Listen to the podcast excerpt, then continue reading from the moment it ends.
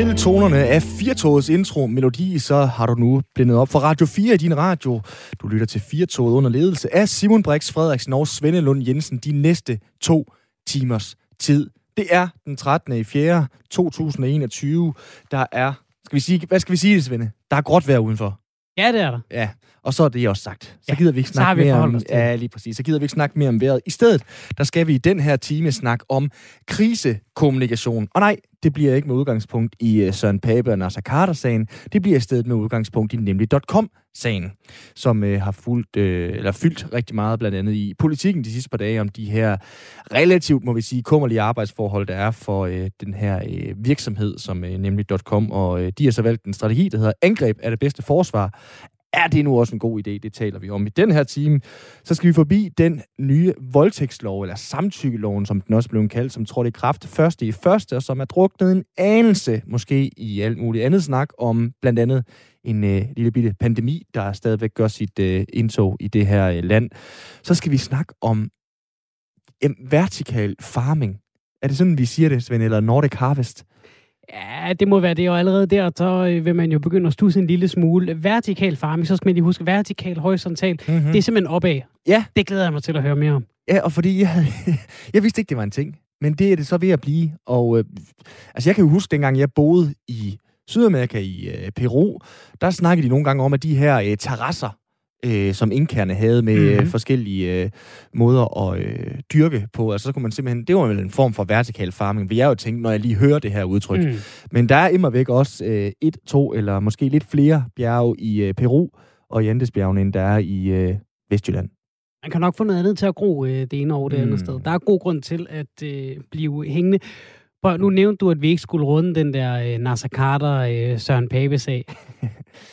kan vi lige runde den kort? Det skal vi også, men det er fordi, vi skal ikke runde den i den første snak om øh, krisekommunikation. Kan vi runde den nu så? Fordi øh, for et par år siden, der fandt jeg ud af at omveje, at min søn på øh, dengang 6 år havde fået en kæreste i børnehaven.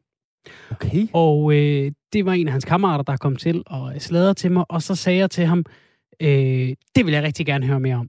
Og jeg kunne godt se på min søn, det var simpelthen ikke noget, jeg skulle høre noget om.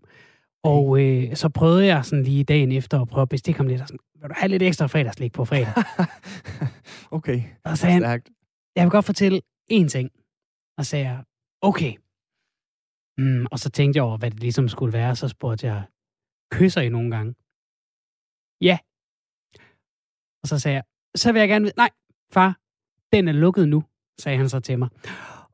Og det fik mig til at tænke på øh, Søren Pape, som jo øh, gik ud på øh, Facebook i går og Mhm. skrev om øh, den her sygemelding til Nasser Carter. Øh, Nasser Carter har været under pres i lang tid med terrortrussel og øh, det ene og det andet. Og øh, det er jo ikke til at sige, hvad der lige får bedre til at flyde over, men nu var han i hvert fald sygemeldt.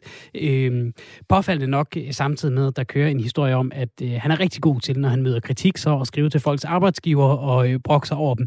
Ja. Og øh, Søren Pape, han har sagt, øh, igen har han, har han kommenteret øh, det her har sagt, det har jeg svaret på, den er lukket. Ja. Og ligesom med min søn, øh, så vil jeg jo påstå, at det samme gør sig gældende i den her sag. Nysgerrigheden vil bestå, upagtet, Ja. at øh, hovedpersonen siger, øh, den er lukket. Det tænker jeg også. Den er ikke lukket, Søren Pape. Jeg synes, det er en, men det er en relativt smuk måde, at du får sammenlignet Søren Papes krisekommunikation på med din søns kommunikation på, når ja. han ikke vil afsløre, hvem øh, din på det tidspunkt svigerdatter. De har går ikke ud fra, at de er sammen mere. Nej, desværre, men de har jeg på god fod øh, De er- stadigvæk i dag. Det var et Ja. godt brud, okay, Ja. ja. som seksårig. Ja, det er stærkt.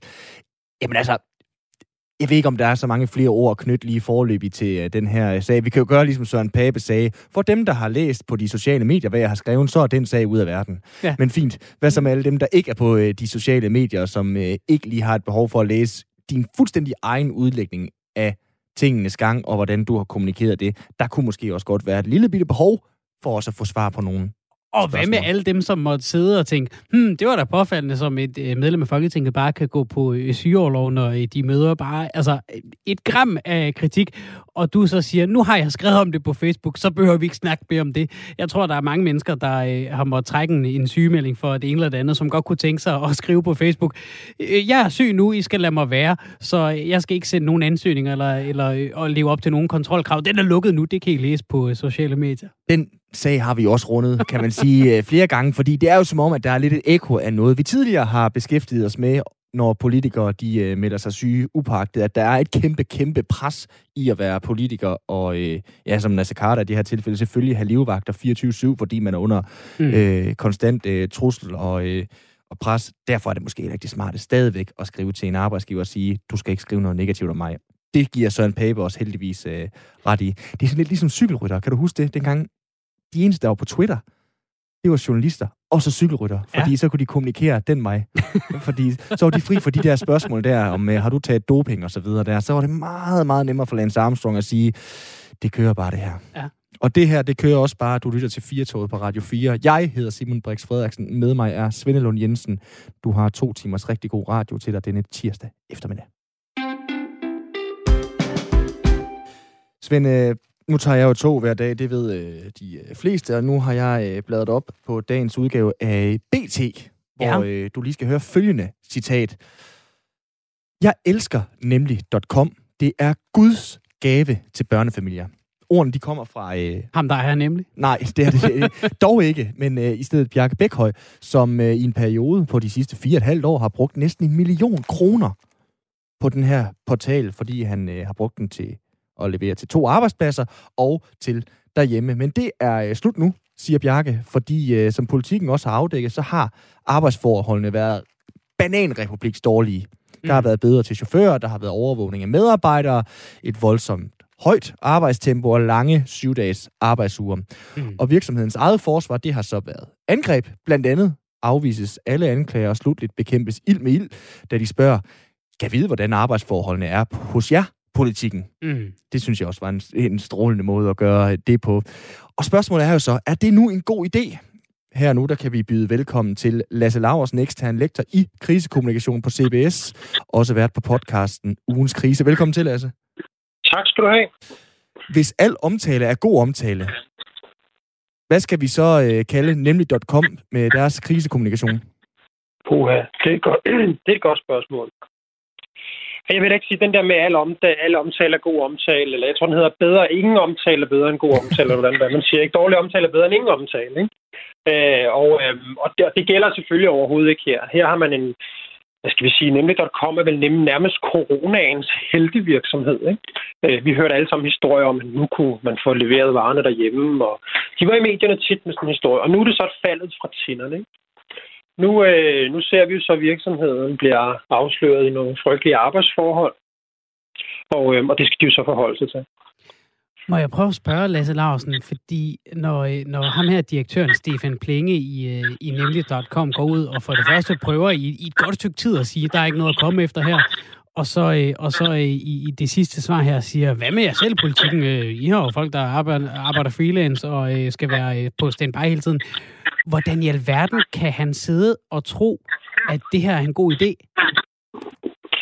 Jamen, jeg tror, jeg tror man skal, der, er jo, der er jo mange ude udtalelser om den her sag, og de fleste, de vil jo hævde, at øh, øh, direktøren, han har tabt øh, skruerne, skulle jeg til at sige, ikke? tabt sutten, og nu går han bare i et langt rant og rage amok her. Ikke? ofte det, jeg ser, når, at man, når nogen gør noget, som kan man sige, som ifølge bøgerne er fuldstændig på månen, for det er det, han gør her, når man skyder på budbringeren, så gør man noget, der per definition er en dårlig idé.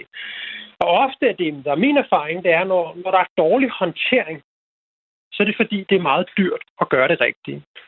Og øh, man kan jo næsten ikke forestille sig, at en virksomhed, en milliardvirksomhed som nemlig.com, de ikke er omgivet af professionelle kommunikationsrådgiver, om de er eksterne eller interne, eller hvad de er. Så, så det der med, at man bare siger, nu har chefen bare fået lov at sidde og hamre ned i tastaturet, altså det er jo en hyggelig nok historie, og den er meget billedlig, men den er nok ikke helt rigtig.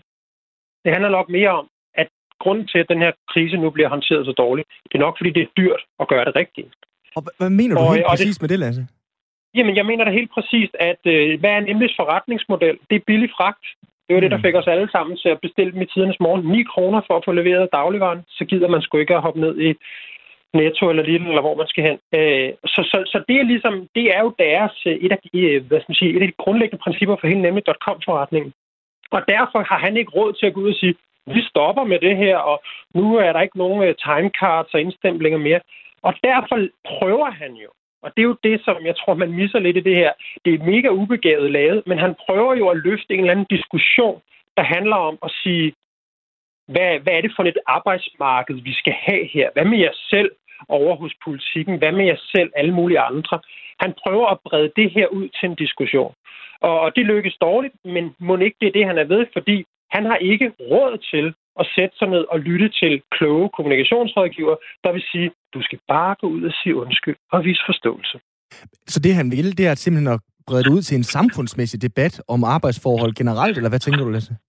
Altså, jeg vil sige, når man nu ser, øh, nu skal vi jo ikke glemme, hvem der er nemlig.com, eller i hvert fald to tredjedel af nemlig.com. Det gør Danmarks rigeste mand, Anders Holk Poulsen. Og han er ude i dag, nu her faktisk øh, for et par minutter siden, i politikken jo med en udtalelse, der hedder, nu følger han sagen og tager den alvorligt, og vil, vil kigge på de her forhandlinger, der er med 3F og så videre. Ikke? Mm. Øhm, og det er jo også et, nu, nu køber de så lidt tid, det er det såkaldte processvar, man køber så lidt tid, men der er jo ingen tvivl om, at jeg tror, at nemlig.com står med ryggen mod muren her at de har sådan set kun én mulighed, og det er at prøve at tage det her sværslag, som Stefan Plenge nu også lægger op til. De prøvede først med to strategier, der handlede om at sige, åh, kan vi sige lidt undskyld, og kan vi lige age lidt på vores omdømme? Den dur ikke. Nu er det en politisk kamp. Altså, vi, vi taler om beskæftigelsesministeren er inde i den her sag. Det er en politisk sag nu. Og derfor er det også nogle andre metoder, der man så må sige skal bruges, hvis nemlig .com. Jeg tror, de har læst, at det her det kan blive en Uber-sag for dem. Mm. De har læst, at hvis, det, hvis der kommer for meget øh, hvad skal vi sige, for mange regulative øh, ting ind i det her, så er de færdige. Hvis ikke de må have de her billige chauffører, hvis ikke de må koste i en eller anden grad rundt med de her medarbejdere på det her lager, hvad er der så tilbage? Nemlig .com. De har ikke private labels som alle mulige andre supermarkeder osv. Hvad har de så tilbage? Hvad er det, der gør, Lasse Lausen? Fordi hvis man går ind på nemlig.com, så har de stadig sådan en lille header liggende inde på deres hjemmeside, hvor der står, nemlig.com udsættes for smedekampagner om arbejdsforhold i varehuset. Og der ligger det her skriv fra, fra Stefan Plenge stadigvæk øh, inde. Hvad er det, der gør, når man har en, en virksomhed, og også en stor virksomhed, at når man får kritik, så øh, det, man, det, der ligger først for, det er ikke netop at aktivere det her krisekommunikations... Øh, øh, be, hvad hedder det... Øh, ja, det der ligesom ligger og skal, skal, man skal sætte i gang, øh, beredskab øh, var det ord, jeg ledte efter, men den her sådan, øh, godt reaction med at gå i forsvarsposition og sige, der er nogen, der angriber os, jeg skal slå tilbage. Hvad er det, der gør, at vi ser virksomheder igen og igen inde i sådan en, hvor de kommer til at, og virke rigtig sådan, øh, trodsige og ikke særlig modtagelige over for, øh, for øh, dialog? Jamen, det er jo sådan set lidt henført til det, jeg startede med at sige. Altså det her med, når der er dårlig håndtering, særligt for store virksomheder, så er det typisk, fordi det er dyrt at gøre det rigtigt. Det vil sige, at vi kan godt se det der med, at hvis nu Lego har en eller anden plakat og bliver anklaget for noget sexisme nede i Legoland, så fjerner de den skulle bare sige undskyld. Men det her, det er ikke bare at gå ud og sige undskyld. For gør de det, så mister de deres, om man så må sige, deres eksistensgrundlag. Og derfor er de nødt til at kæmpe den sag. De har ikke den luksus at kunne sige undskyld, og vi skal nok gøre det bedre i morgen, fordi det kan de ikke gøre. Og derfor bliver det, det, det jeg siger, det, det vil være min, mit take på det her. Det vil være at sige, du kan have nok så meget god kommunikationsstrategi og gode kommunikationsrådgiver, der prøver at sige, uha, hvordan bevarer vi omdømmet osv. Problemet er bare, at det tager muligvis livet af forretningen, og derfor prøver de med det her smedekampagne, de prøver at gøre det til en politisk sag, hvor vi skal diskutere, øh, hvad skal man sige, arbejdsvilkår. Skal det være en fagforeningsdebat med, hvor 3F skal diktere, hvad man skal i løn osv., eller skal man have lov til det, nemlig .com gør, og det er det, han prøver at gøre. Ubegavet i min verden, men ikke desto mindre er det det, de prøver. Og derfor tror jeg stadigvæk, der ligger noget omkring smedekampagne. Og som, som grundlæggende ting vil jeg sige, når man ser nogen, der tosser rundt i krisekommunikation. Jeg har jo en, en lille podcast, hvor vi taler om det hver evig eneste uge. Altså, når man ser det, så kan man jo stå masser af dårlig krisehåndtering hele tiden og hver uge. Og det er jo fordi, at, at det er dyrt nogle gange at gøre det rigtigt. Det er i hvert fald ikke altid bare, fordi man ikke har læst i bøgerne, eller man ikke har en begavet kommunikationsrådgiver på hånden. Det er simpelthen fordi, at det, det er det, jeg siger, det er dyrt at gøre det rigtigt. Nu nævner du selv øh, bøgerne, og hvis man nu, øh, Lasse, tager indholdsfortegnelsen og første afsnit, hvilke konkrete fejl har nemlig.com og direktør Stefan Plenge så øh, begået i den her sammenhæng? Jamen, jeg, jeg synes, det, det, det, som er ærgerligt, at han gør i den her område, det er i princippet, du kan sige, hvis han nu ville nå frem til det her med smedekampagne, hvad med alle andre og diskutere arbejdsforhold, så skulle han have gjort det til at starte med de kriserespons, der var til at starte med, det var nogen, der var sådan, jo, vi, vi har også lavet lidt, og nu vil vi øh, stoppe med nogle af de ting, vi gør, og sådan noget. Og nu har han mistet sin troværdighed. Nu har han mistet den der troværdighed for at tage den position, om at tale om smedekampagne, om at tale om øh, arbejdsforhold og sådan nogle ting. Altså. Og derfor tror jeg også, at de får et enormt hakketuden på det her. Det er simpelthen vigtigt i krisekommunikation at få analysen rigtig første gang. Det der med at køre en, to, jeg tror, jeg er på tredje eller fjerde strategi nu, det er per definition i krisekommunikation en dødssøn. Ja, som du siger, nu er kunderne er i gang med at flygte. Vi fik nævnt Bjarke lige fra starten, der har lagt en million på en øh, ja, lille femårig periode efterhånden. Er der en strategi, man kan lægge herfra, som kan redde stumperne, så at sige? Ja, det tror jeg ikke. Altså, jeg tror ikke, det er ikke fordi, jeg tror, at den øh, nemlig går ned når hjem, men jeg tror simpelthen, at den der, den, er, den bliver sparket over til det her politiske slagsmål. De har nok øh, sikkert gjort i forvejen, men de skal nok have fat i et lobbybyrå og noget politisk interessevaretagelse og meget andet hyggeligt. Øhm, og så, så selvfølgelig sikkert i gang med en eller anden grad af, af oprydningskampagne i, i det, de har gang med. Men jeg har, jeg har svært ved at se, hvordan de udover nu at lægge sig fuldstændig fladt ned, troværdigt kan have nogle af de positioner, de har haft, fordi de simpelthen har skiftet for mange gange. Så det hakketuden, det får de altså her. Og det var øh, meget om øh, nemlig.com. Altså, nu øh, er du som sagt også været på podcast Nogens Krise, Lasse. Hvilke eksempler kan du sådan ellers give historisk på det, man kan kalde god krisekommunikation? Puh, ja, det er man jo ikke så meget for at tale om. Jo. øh, vi vil lige snakke om alle dem, der gør det forkert. Ikke? Øh, god krisekommunikation. Jeg synes, jeg synes der har været... Øh, puh, hvad skal jeg lige tænke mig om? Hvad har man været? nu fanger du måske. Du, start, du kan starte den anden vej rundt, så øh, sådan historiske eksempler på dårlig krisekommunikation, og så kan vi måske prøve at bevæge os over i god krisekommunikation derfra. Dem er, der, dem er der jo utallige af. Jeg vil faktisk sige, egentlig synes jeg, at den krisestyring, der har været af Danske Bank, den synes jeg egentlig har været god, men man skal nok for meget ned i detaljerne for at kunne se det. Øh, så den, så den, den, er nok, den er nok ikke så, øh, så radiovenlig. Øh, men altså, der er tonsvis både indlandske og udenlandske sager. Der er Karl Holst, ikke? som jo, en god krigskommunikation. Nu har jeg den sgu. Lars Løkke Rasmussen pressemøde bilagssagen. Det var begavet krigskommunikation. Det var han simpelthen bare knækket alles tålmodighed ved at køre det i fire og en halv time. Ja, det må man sige. Det, øh, der, der det med, med kæben, ikke? Og hvis nu vi skal blive, det er ikke, fordi jeg på nogen måde tilhører Venstre eller noget, men jeg synes også, at Inger Støjberg faktisk gjorde det meget godt, ved hendes, da hun forlod, forlod Venstre. Øhm, så, så det er sådan to, jeg lige har fra, fra, fra toppen af. Så hvis vi skal blive noget, en, der ikke gjorde det så godt i Venstre, så sådan en som Karl Holst for nogle år siden, det var et skoleeksempel på, hvordan man ikke skal gøre. Og kan du blive lidt mere konkret på, hvad, hvad gjorde øh, Støjberg og Løkke Rasmussen rigtigt, og hvad er det, Karl Holst så på den anden side gjorde forkert? Altså, øhm, Lars Løkke Rasmussen var jo et hofnummer i det, synes jeg, fordi han på en eller anden måde, han havde, der var så meget kritik, og alle havde dømt ham ude. Og så laver han det her pressemøde ude i Ingeniørforeningen, eller hvad det nu var, hvor han sidder der og siger, nu kan I bare spørge. Og jeg spørger, jeg svarer simpelthen på alt. Og det var altså en mand, der havde været notorisk stille om den her krise og prøvet at løse den på alle mulige øh, mærkelige fasoner. Og så sad han der og tog imod spørgsmål og svarede på dem helt vildt oprigtigt. Og det, øh, det, øh, det var sådan en, et, et, jeg kan jo sige mange teoretiske ting om det, men det var sådan et hofnummer i at levere, øh, i at have god timing. Der skulle være noget at sige undskyld for, øh, og, og vise, kan man sige, øh, øh, vise følelser de steder, hvor der skulle vises følelser, og vise, hvad kan man sige, øh, handlekraft de steder, hvor der skulle vises det. Øh, og, og på den anden side, jamen, så Karl Holst dengang, det var jo det var helt frygteligt at se på, fordi Karl Holst, han havde jo den her øh, den her sag med nogle penge fra hans øh, gamle region der, og han havde fået nogen til at føre politisk kampagne for det.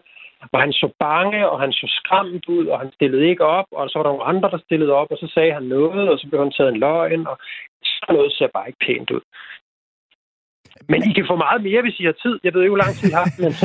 vi har helt indtil kl. 17. Vi skal så også lige nå en, øh, en 6-7 andre ting, trods alt, øh, Lasse. Men, men, men altså, det lyder... Nu siger du, du kan sige rigtig meget teoretisk om det. Når jeg lytter til det, du siger her, øh, Lasse, så lyder det basically som, at det handler om ær- ærlighed og øh, åbenhed. Ja, det kommer man jo altid langt med her i livet, ikke? Det var sgu da en strålende måde at slutte det af på. Så tusind tak, fordi du var med her, Lasse Larsen. Det var så let. Altså, altså ekstern lektor i krisekommunikation på øh, Copenhagen Business School og vært på podcasten Ugens Krise. Jeg har lige regnet på det. Ham der øh, fra øh, kunden fra Nemlig, der havde handlet for knap en million på 4,5 år, og nu ikke vil det længere. Jeg regnede det bare lige ud. Det svarer til 3800 kroner om måneden, øh, de går glip af. Bare lige også for at sætte det lidt i perspektiv, fordi tænker man, gud, har jeg også brugt en million. Det var noget med to kontorer og, og hjemme. Altså man skal du skal lave øh, store portioner, hvis du skal bruge 3800 øh, om ugen i dagligvareindkøb, ikke? Ja, det må vi sige. Men det er jo så ikke kun til familien, skal vi Nej. så huske at sige. Præcis. Det gør ondt, øh, ikke desto mindre. Må det gøre så skal vi øh, nogle måneder tilbage, kan man sige, men den er stadigvæk super aktuel, fordi på årets første dag, der trådte en øh, ny lov i kraft, og det er ikke en hvilken som helst lov.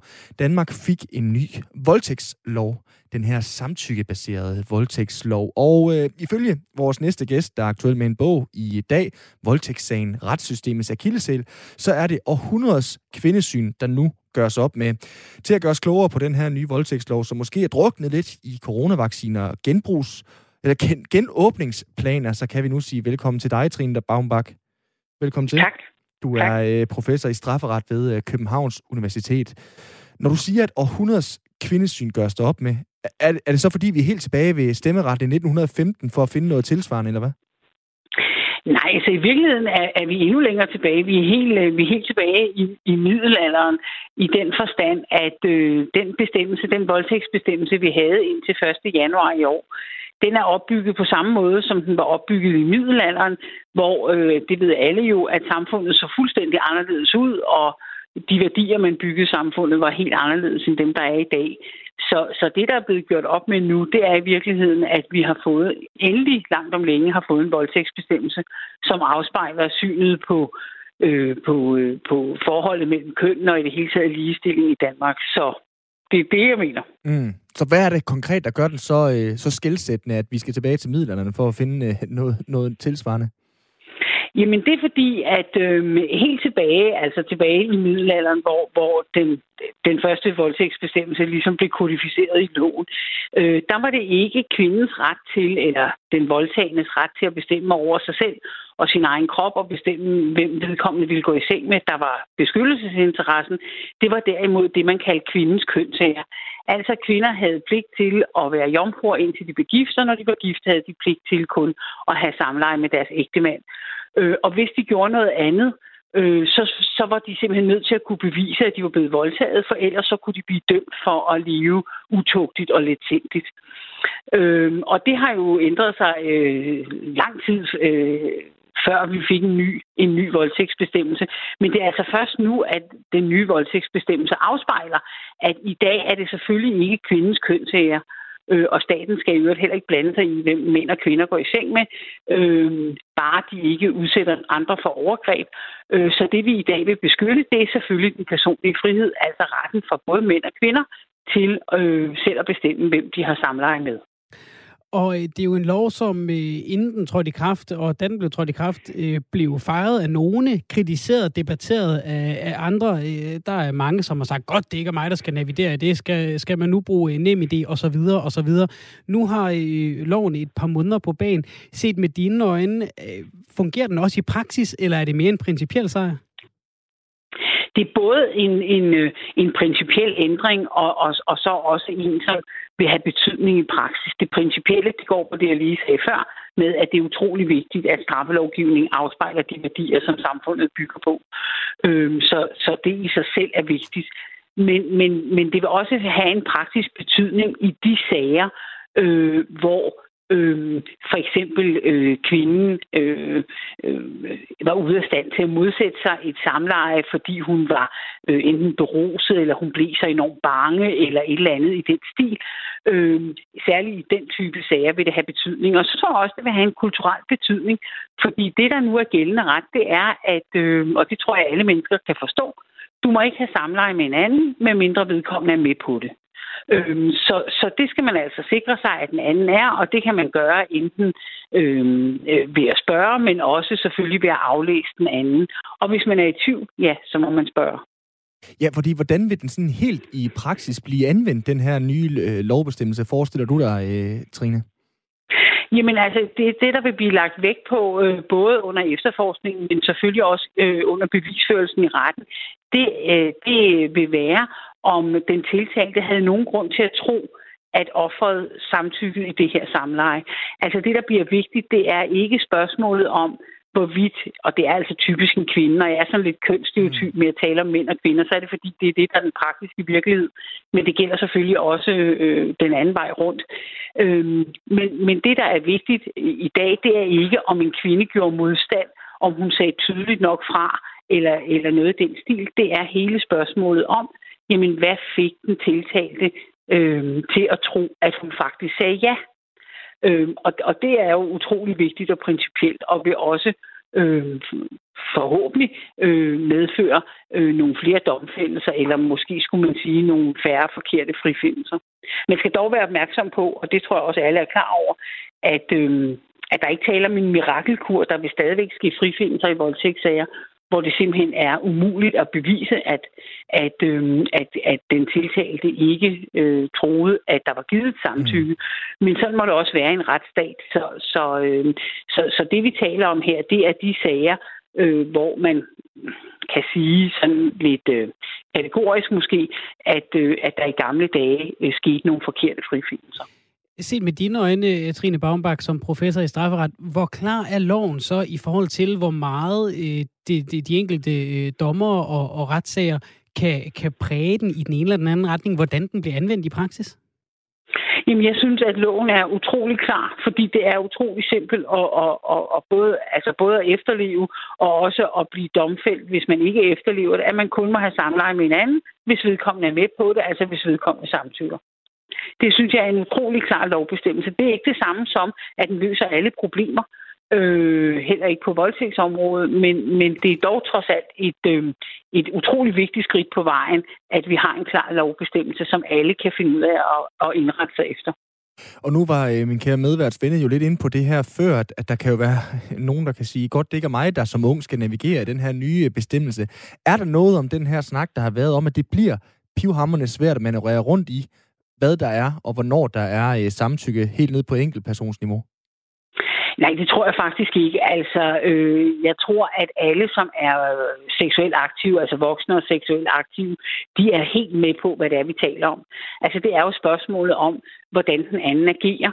Øh, og nogle af de eksempler, der, der har været fremme, er jo spørgsmålet om, kysser den anden tilbage, bevæger den anden sig på en relevant måde, øh, er der i hele situationen tegn på, at det her, det vil begge parter gerne. Og hvis den ene bliver i tvivl, jamen så må vedkommende spørge. Sværere er det sådan set ikke. Men jeg tror faktisk, at det er meget sjældent, at nogen reelt er i tvivl. Øhm, det kan godt være, at de bagefter siger, at mm. de var det, men at de reelt var i tvivl, det tror jeg simpelthen, øh, det hører, altså det er, det er så stor en undtagelse, så, den, så, så det næsten, ja, er ikke til at, at, at, at, at nævne i tal. Så set fra din øh, stol som professor i strafret, så, så ligger der ikke en anden opgave nu for de mange forældre, som skal til at fortælle deres teenager på en anden måde om blomsterne, bierne og så rettigheder?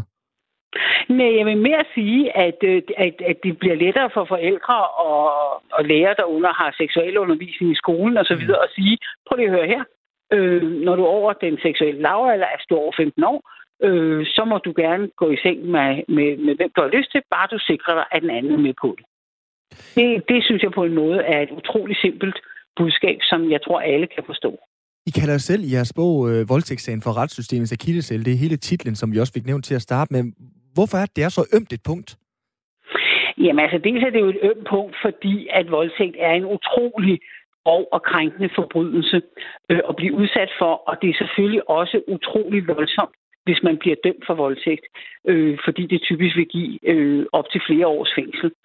Øh, så allerede der kan man sige, at det er et ømtåligt område. Men det, som har gjort, at, øh, at bogen har fået den titel, det er, at øh, voldtægtssager er utrolig komplekse.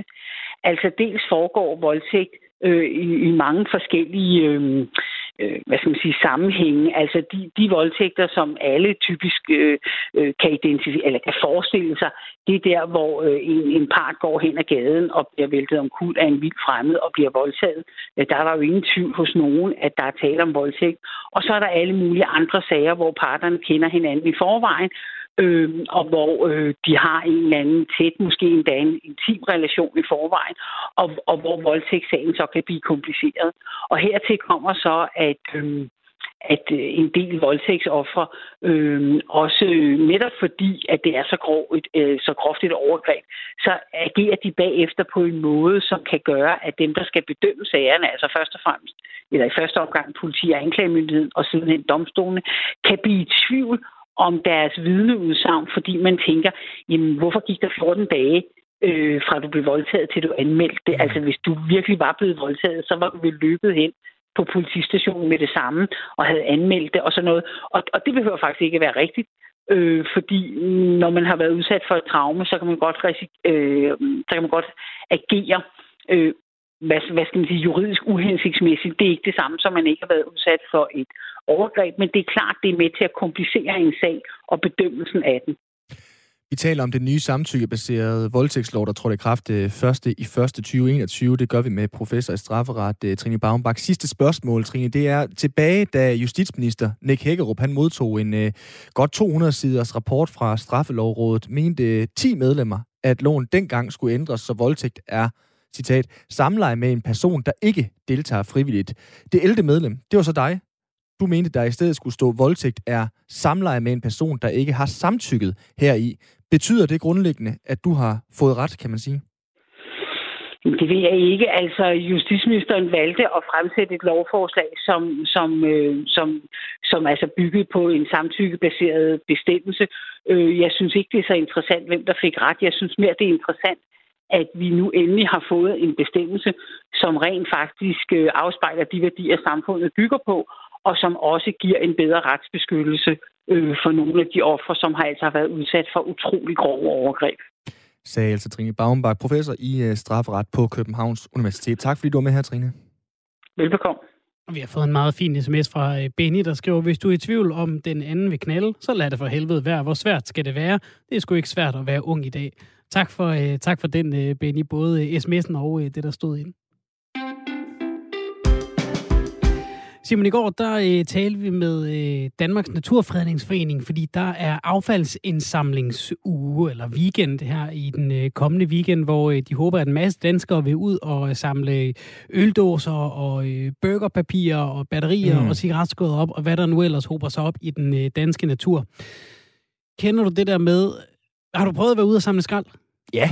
Så får man øh, fat i sådan otte dåser fra Tyskland, og man føler sig som en anden uh, Greta Thunberg eller Leonardo DiCaprio bagefter, ikke?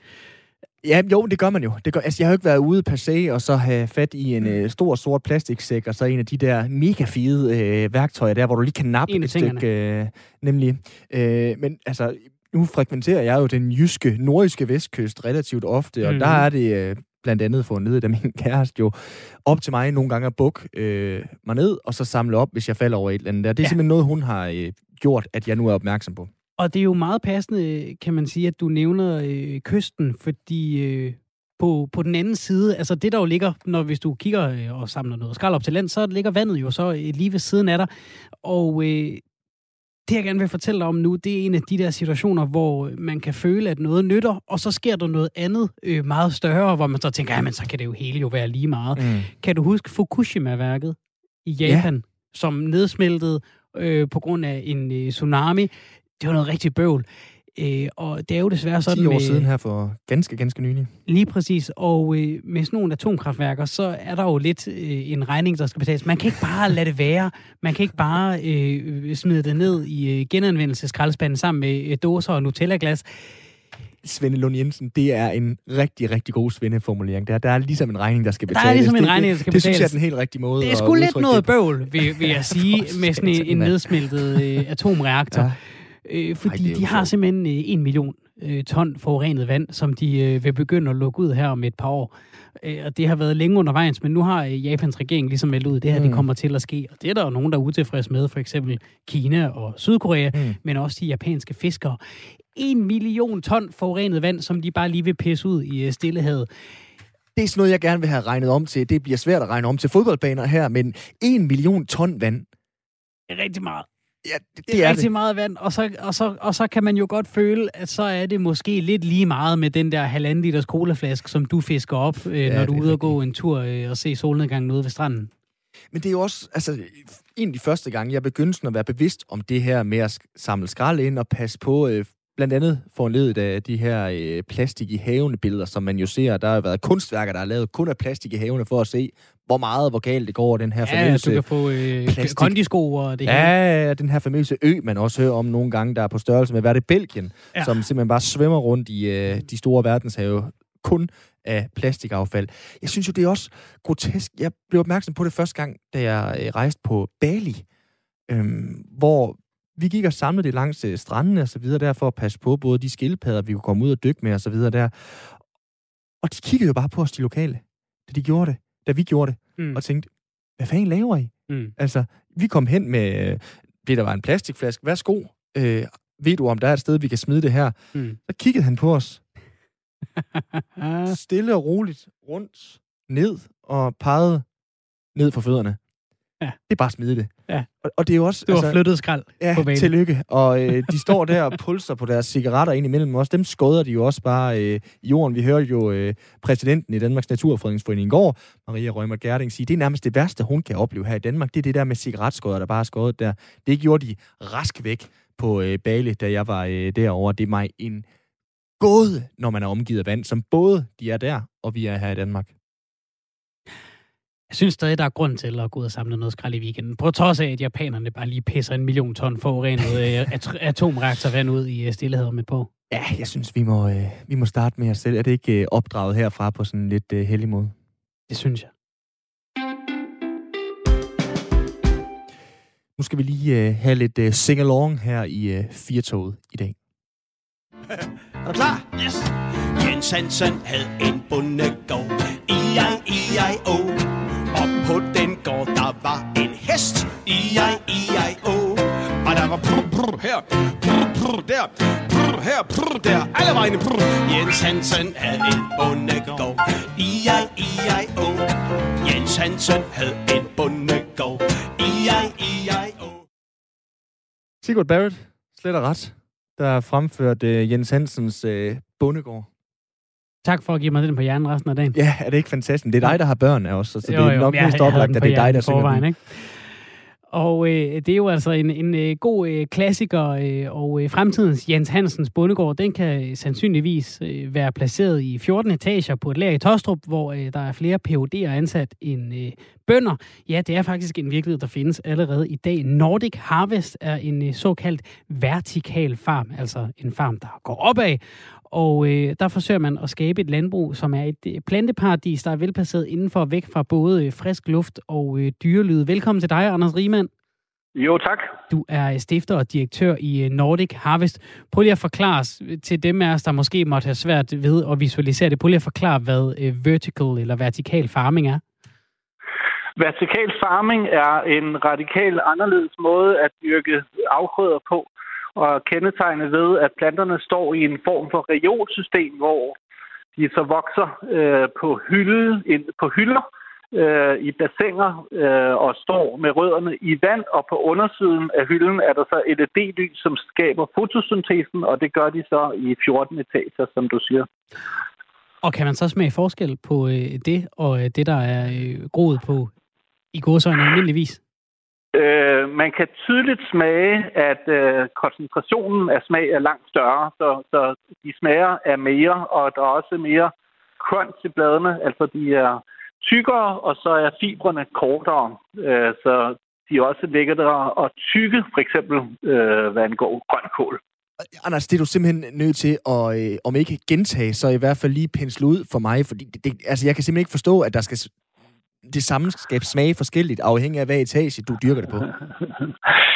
Øh, det er fordi, at vi har lavet vækstopskrifter til øh, planterne, som dikterer de parametre, som øh, øh, påvirker plantens vækst. Så det betyder, at øh, vækstopskriften består af de næringsstoffer, der er i vandet, temperaturen på vandet, iltindholdet i vandet, lysets styrke, lysets spektrum, øh, og øh, indholdet i luften og CO2-niveauet i luften. Og det gør så, at vi skaber, så at sige, planteparadis, mm. hvor planterne får øh, alt det bedste øh, til at øh, vokse og udnytte øh, sit potentiale, øh, altså at de gener, der allerede er i frøet, får lov til at udvikle sig aller, allerbedst. Og på den måde skaber vi så en plante, som har en høj konsistent kvalitet, med langt øh, større koncentration af smag og næringsstoffer. Og øh, den måde, vi dyrker den på, gør så også, at fibrene bliver kortere frem for, hvis man sammenligner med for eksempel grønkål, der stået ude på en, lar, en mark, så kan fibrene godt blive meget lange og seje øh, og mm. svære mm. og tykke. Anders, nu øh, inden du øh, kom på for, øh, for et stykke tid siden, der turnerede jeg med, at jeg har boet i Peru i området omkring Cusco, hvor Inkaen ligesom holdt til, hvor der er, må vi sige, relativt højt. Og der dyrker de dengang majs, kartofler, bønner osv. på sådan nogle terrasser, fordi at der var så mange stejle skråninger. Er det lidt det samme, der er det i spil her, eller er det bare mig, der lægger to og to helt forkert sammen? Nej, man kan godt sammenligne det lidt med at byrke det på en, en, en mere struktureret måde end en øh, mark. Altså sammenligne det med deres terrasse, hvor det, det var sådan mere struktureret med, at man havde majs på en terrasse og nogle andre afgrøder på en anden terrasse, og så også på den måde har gjort det lettere for sig selv at, øh, at, øh, at høste og dyrke med, med en mere øh, struktureret proces, så at sige. Så det kan man godt sammenligne. Nu, øh, nogle af de her ord, du sætter på øh, det grønt, der bliver dyrket ved sådan noget vertikal farming. Altså hvis du har prøvet at, at være ude og plukke friske ærter, eller få nogle øh, nye kartofler, øh, et eller andet. Altså de ord, man hæfter på, det, det er jo mere øh, romantisk. Det er jo ikke høj konsistent kvalitet, eller høj koncentration af smag, eller gode, korte fibre. Altså der er jo noget, der føler man virkelig, man kan smage, altså nærmest øh, hele vejen ned i jorden, hvor de er kommet fra. Kan I konkurrere med øh, mere konventionelle øh, landbrugsprodukter på på, på, på den der sådan nostalgiske smag også? Øh, du sammenligner det lidt med den vin, som har stået på den ene side af floden i en meget lerholdt jord, og så øh, den vin, der har stået på den anden side af floden i en meget mere kalkholdt jord, at de kan smage forskelligt. Og det vi gør, det er simpelthen, at vi simulerer de forhold, som øh, skaber smagen ude i naturen. Det gør vi øh, under, øh, under kontrolleret øh, forhold, så vi kan skabe den samme smag øh, hele året rundt, og, og øh, altså ikke er underlagt, om det nu er øh, sommer og gode forhold til at dyrke, eller øh, at forbrugeren efterspørger noget om vinteren, som så bliver importeret langvejs fra, øh, og øh, er en lidt dårligere kvalitet end øh, det, der bliver dyrket om sommeren. Der, der skaber vi simpelthen et udbud, som er den samme høje kvalitet øh, sommer og vinter. Og så har vi lavet øh, vækstopskrifterne sådan så, at øh, hvis man helst vil have den vin, der har stået meget lirholdt i jord, så får man den hele året øh, og behøver ikke at, at smage planter, som så har fået øh, anderledes vilkår. Er det så også, øh, hvad kan man sige, landbrug på steroider? Altså kan I høste oftere?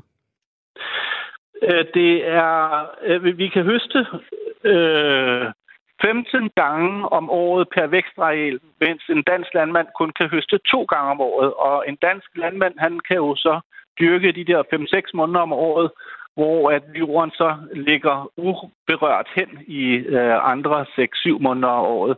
Så fordi at vi har de optimale øh, Øh, vækstvilkår for planten, så vokser den også hurtigere. Men det har intet at gøre med steroider. Det er mere, at vi, vi giver planten alle de naturlige forhold, som den bruger til at kunne udnytte sit potentiale bedst muligt.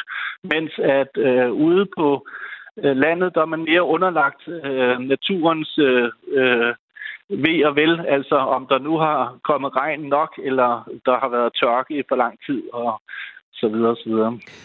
Og som stifter og direktør i Nordic Harvest, så øh, er det jo nok ikke øh, for meget øh, og, og for mig at gætte, at, at du tror på, at det her det kan være fremtiden. Hvad er begrænsningerne det her? Hvad er, det, hvad, hvad, hvad er blokaderne på vejen for, at det her det bliver, det bliver sådan, man, man dyrker grønt i fremtiden? Øh, vi er udfordret af, at vores øh, øh, Øh, teknologi, som den er født i dag og lige kan lade sig gøre, kun passer til en niche, som er de planter, hvor man kan sælge hele fotosyntesen. Og det gælder altså for øh, salat, krydderurter og øh, kål. Men øh, i takt med, at teknologien udvikles, altså at innovationen inden for LED-dioder bliver ved, så kan vi også dyrke jordbær og blåbær og øh, kartofler og rodfrugter i løbet af de næste 5 øh, til øh, 7 år. Men øh, vi bliver ved med at være en nicheproduktion, øh, og vi kan komplementere de eksisterende landmænd ved at øh, udvikle øh, øh bedre produkter til forbrugeren sammen. Og vi er også en stødpude for, at øh, øh, de her ekstreme vejrfænomener vil komme med en højere og højere frekvens, så vi kan være med til at sikre fødevareforsyningen øh, også øh, fra, øh, i de næste 20-30 år. Du taler jo dejligt godt og interessant øh, for dig, Anders. Når nu du har lagt røret til øh, os, hvor mange Jens Hansener i øh, Danmark synes du så skal tage fat i knoglen og så gribe til dig og sige, det her, det vil vi gerne være med til at dyrke i øh, 14 etager? Altså som øh, investorer eller som forbrugere? Som forbruger. Nå, ja, men øh, meningen er jo at gå ud på massemarkedet. Det er derfor, vi har bygget det i den størrelse, vi har gjort her fra start af. Det er for at udnytte en masse stordriftsfordele, der gør, at vi kan komme ned i nogle priser, som øh, appellerer til massemarkedet. Så jeg vil da håbe, at øh, alle Jens Hansner har lyst til at gå ned i supermarkedet fra slut april og købe den her øh, type øh, dyrkede produkter, og så smage, hvor stor forskellen er i forhold til traditionelt dyrkede øh, sammenlignelige produkter. Og nu, øh, nu øh, sætter vi jo netop det ord på det, altså traditionelt dyrket. Vi, øh, vi kærer os jo om landbruget i Danmark. Vi er en gammel landbrugssanktion, og vi har landbrugsstøtten og alt det der, som, øh, og, og arbejdspladser, som vi skal passe på, og det er også en del af vores identitet ude i verden. Møder du noget modstand ved at være en, der øh, revolutionerer en lille smule her? Jeg har faktisk øh, overhovedet ikke mødt noget modstand til. Øh, øh, til gengæld så har jeg mødt øh, en masse interesserede landmænd, som øh, godt kan se nogle samarbejdsmuligheder. For eksempel ved, at øh, jeg er verdensmester i at starte planterne, og dem kan jeg så give videre til dem, så de med nogle typer afgrøder måske ville kunne høste to gange om året, i stedet for kun i dag at kunne høste én gang om året. Og hvis Danmark skal vedblive med at være en, føde, en førende fødevareproducent, så bliver vi nødt til at, at tænke i, øh, hvilke muligheder der kommer med den teknologi, der allerede er til rådighed. Så hvis øh, vi også vil være en førende fødevareproducent om 50 år, så er det nødvendigt, at vi får startet øh, en, øh, en sektor, der, eller tredje ben, der hedder vertical farming, øh, allerede nu. Du skal have tusind tak, øh, Anders Riemann, stifter og øh, direktør i øh, Nordic Harvest, for at være med her, og så kan du gå op på 11. etage i dit drivhus og tage dig et salat hoved. Det vil jeg gøre. Tak for det. Tak for det. Hej. Vi øh, har fået et par sms'er også på øh, det her, blandt andet Claus, der skriver, en vertikal landbrug af dyrkning i lukkede miljøer, kort sagt elektrofood, kalder han det. Mm-hmm. There's a word I never heard before. Øh, så længe man har el, vand, frø og gødning, så kan man dyrke, også selvom biotopen udenfor står af. Det er helt essentielt for at sikre, at samfundet altid har mad til befolkningen. Og der er også noget af det, som, som Anders nævner, det her med altså en, en højere koncentration af smag, og det er jo godt, for eksempel kunne jeg forestille mig, hvis man nu er på en eller anden form for kur, altså så skal man bruge mindre af maden til mm. at mhm. få den samme smag ud af det. Og jeg ved ikke, om, om, altså, om næring så følger med os, men, men, men det er i hvert fald interessant, ja. altså, at vi potentielt skal spise på en anden måde, andre mængder, end det vi er vant til, ikke? Nu er lige præcis vores mediesvinde jo ikke øh, super godt egnet radiomedie til det her med mad i radioen kontra øh, for eksempel fjernsyn, hvor man trods alt kan se billeder af det. Ja, jeg, her er et madprogram på en time. Det er bare folk, der smasker dig ja, i ørerne. Jeg gad sindssygt godt at smage ting, der er dyrket i højderne. Altså det der med at kunne smage forskel, få en blindsmagning af det, det er jeg stadigvæk dybt fascineret af, at mm. det mhm. kan smage forskelligt, afhængig af om det er dyrket på 14 eller anden sal. Mm. Puha. Inden vi lige iler videre, så kan vi lige runde en nyhed, der øh, netop er øh, tækket ind, og som ganske givet også er med i nyhederne på øh, Radio 4, når klokken bliver 16. Det gør den om øh, 6,5 minut, men øh, den vaccine, som Danmark har bestilt flest af, Johnson og Johnson, som øh, efter planen skulle ankomme i morgen, den bliver nu udskudt af Johnson Johnson. De udskyder hele vaccineudrulningen i Europa, meddeler det amerikanske medicinalselskab i en pressemeddelelse. Den her udmelding den kommer efter, at de amerikanske sundhedsmyndigheder har valgt at øh, anbefale, at man sætter brugen af vaccinen på pause på grund af bekymringer om bivirkninger. Ja, jeg kalder det overmåde af, af forsigtighed. Ja. Abundance, abundance of caution. Og det er altså fordi, der er fundet nogle ekstremt sjældne bivirkninger. De har fået seks tilfælde af nogle øh, blodpropper mm-hmm. hos øh, kvinder i alderen øh, 18-48 år ud af 6,8 millioner, der har modtaget det her stik allerede ja. i USA. Så det, altså, risikoen er under en ud af en million. Mm. Dengang de først øh, for en dags tid siden, tror jeg det var, begyndte at sætte fokus på, at der var nogle øh, udfordringer i forhold til folk med blodplader, som altså kunne få de her blodpropper, der øh, var der indrapporteret et enkelt dødsfald på 4,9 millioner stik. Johnson Johnson-vaccinen er den her vaccine, som man kun skal have et enkelt stik af, og der har altså været et enkelt dødsfald ud af 4,9 millioner, og øh, nu er jeg ikke matematisk student, men øh, det er ikke ret meget, skal vi øh, sige. Nej, det er jo det, der, det er, jo det, der er faren øh, ved, ved den slags nyheder, det er, at det puster til den der øh, skepsis, der, der ligger og, og bobler over for øh, vacciner. Der må vi sige, det er jo vigtigt lige at, at have tallene med. Altså, det er på baggrund af 6 ud af 6,8 millioner tilfælde. Det er en, øh, og ikke for at forklare de seks mennesker, mm-hmm. der øh, måtte have fået øh, bivirkninger, men det er jo en forsvindende lille del, øh, som, øh, som skaber den her bekymring. Det er altså øh, for at være helt på den sikre side, at øh, den her udrulning bliver forsinket. Men det er jo selvfølgelig noget bøvl i vores ende, fordi det, det forsinker sige. endnu en gang den øh, danske vaccineplan, som endelig var blevet altså, for en gang skyld rykket frem, så det står godt ud. Øh, nu er det lidt længere udsigter igen. Prøv at høre, de, de, de nyhedsmedierne de bliver snart, snart øh, arbejdsløse, fordi var det i går, Svende, der lige blev offentliggjort, efter planen har alle fået tilbudt deres øh, vaccine senest den 25. juli. Mm. Og så kommer der lige den her bitte nyhed i øh, dag. Ifølge de hollandske sundhedsmyndigheder, så øh, mener de stadigvæk, at fordelene ved Johnson Johnson-vaccinen opvejer risicien, men at de sammen med det europæiske lægemiddelagentur, som hedder EMA, holder nøje øje med situationen. Summa summarum, det er godt, der er folk, der er klogere end os, der holder øje med det her, Svende. Vi øh, iler herfra med fire minutter tilbage, inden der er nyheder øh, til en lille kort snak om øh, den måske mest populære dille i Danmark. Skal jeg prøve at tænke mig om her?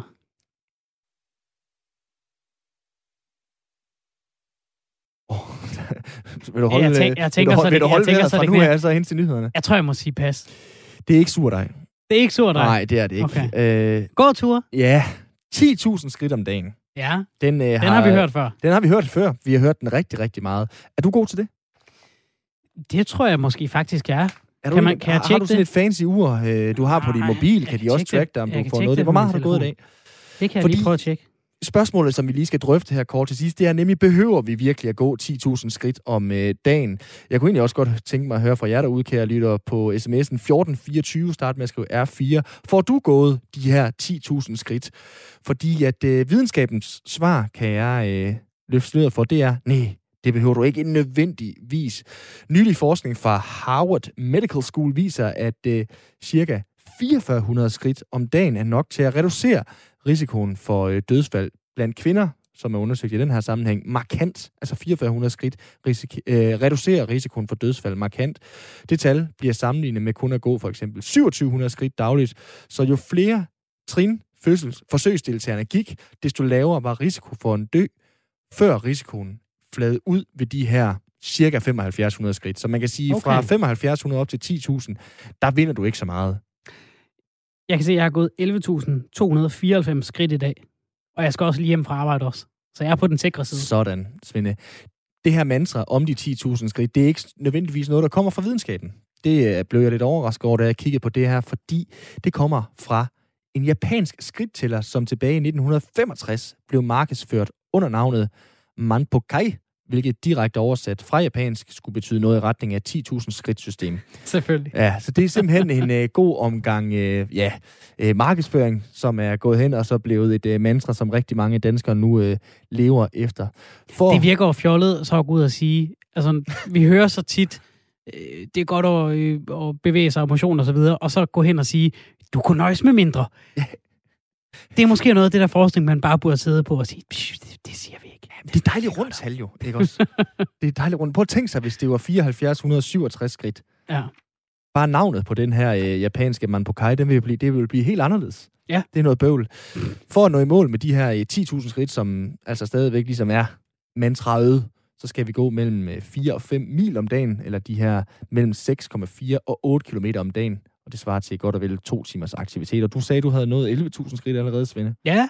Det er så super stærk. Jeg skal også lige ned og sætte noget vasketøj i kælderen. Ja, jamen det er super. Det, der også hjælper, og nu rammer vi den ømme hjemmekontors tog, det er aktivitet. Fordi forskning har vist, at personer, der hver dag sidder ned i 8 timer eller længere, har en 59% større risiko for død i forhold til personer, der sad ned mindre end 4 timer om dagen. Så det Den er også træls, ikke? Fordi så, tit så er det sådan noget øh, risiko for livsstilssygdom. Den der, det er bare død. Ja, præcis. Det, der ligesom skal være summa summarum, synes jeg, inden vi runder af, Svende, det er trapper frem for elevator. Det, Okay, det er sådan en god gammel ting, ikke også der? Og så lidt røven og gå ned med vasketøj, der skal du heller ikke tage elevatoren. Den er givet videre, og øh, med det så nærmer vi os efterhånden nyhederne her på Radio 4, når klokken den rammer 16. Efter det, der er 55 minutters fire tog tilbage til dig med et væld af fede, spændende historier under ledelse af Simon Brix Frederiksen og Svende Lund Jensen. Her nu, der giver vi mikrofonen videre. Klokken er 16.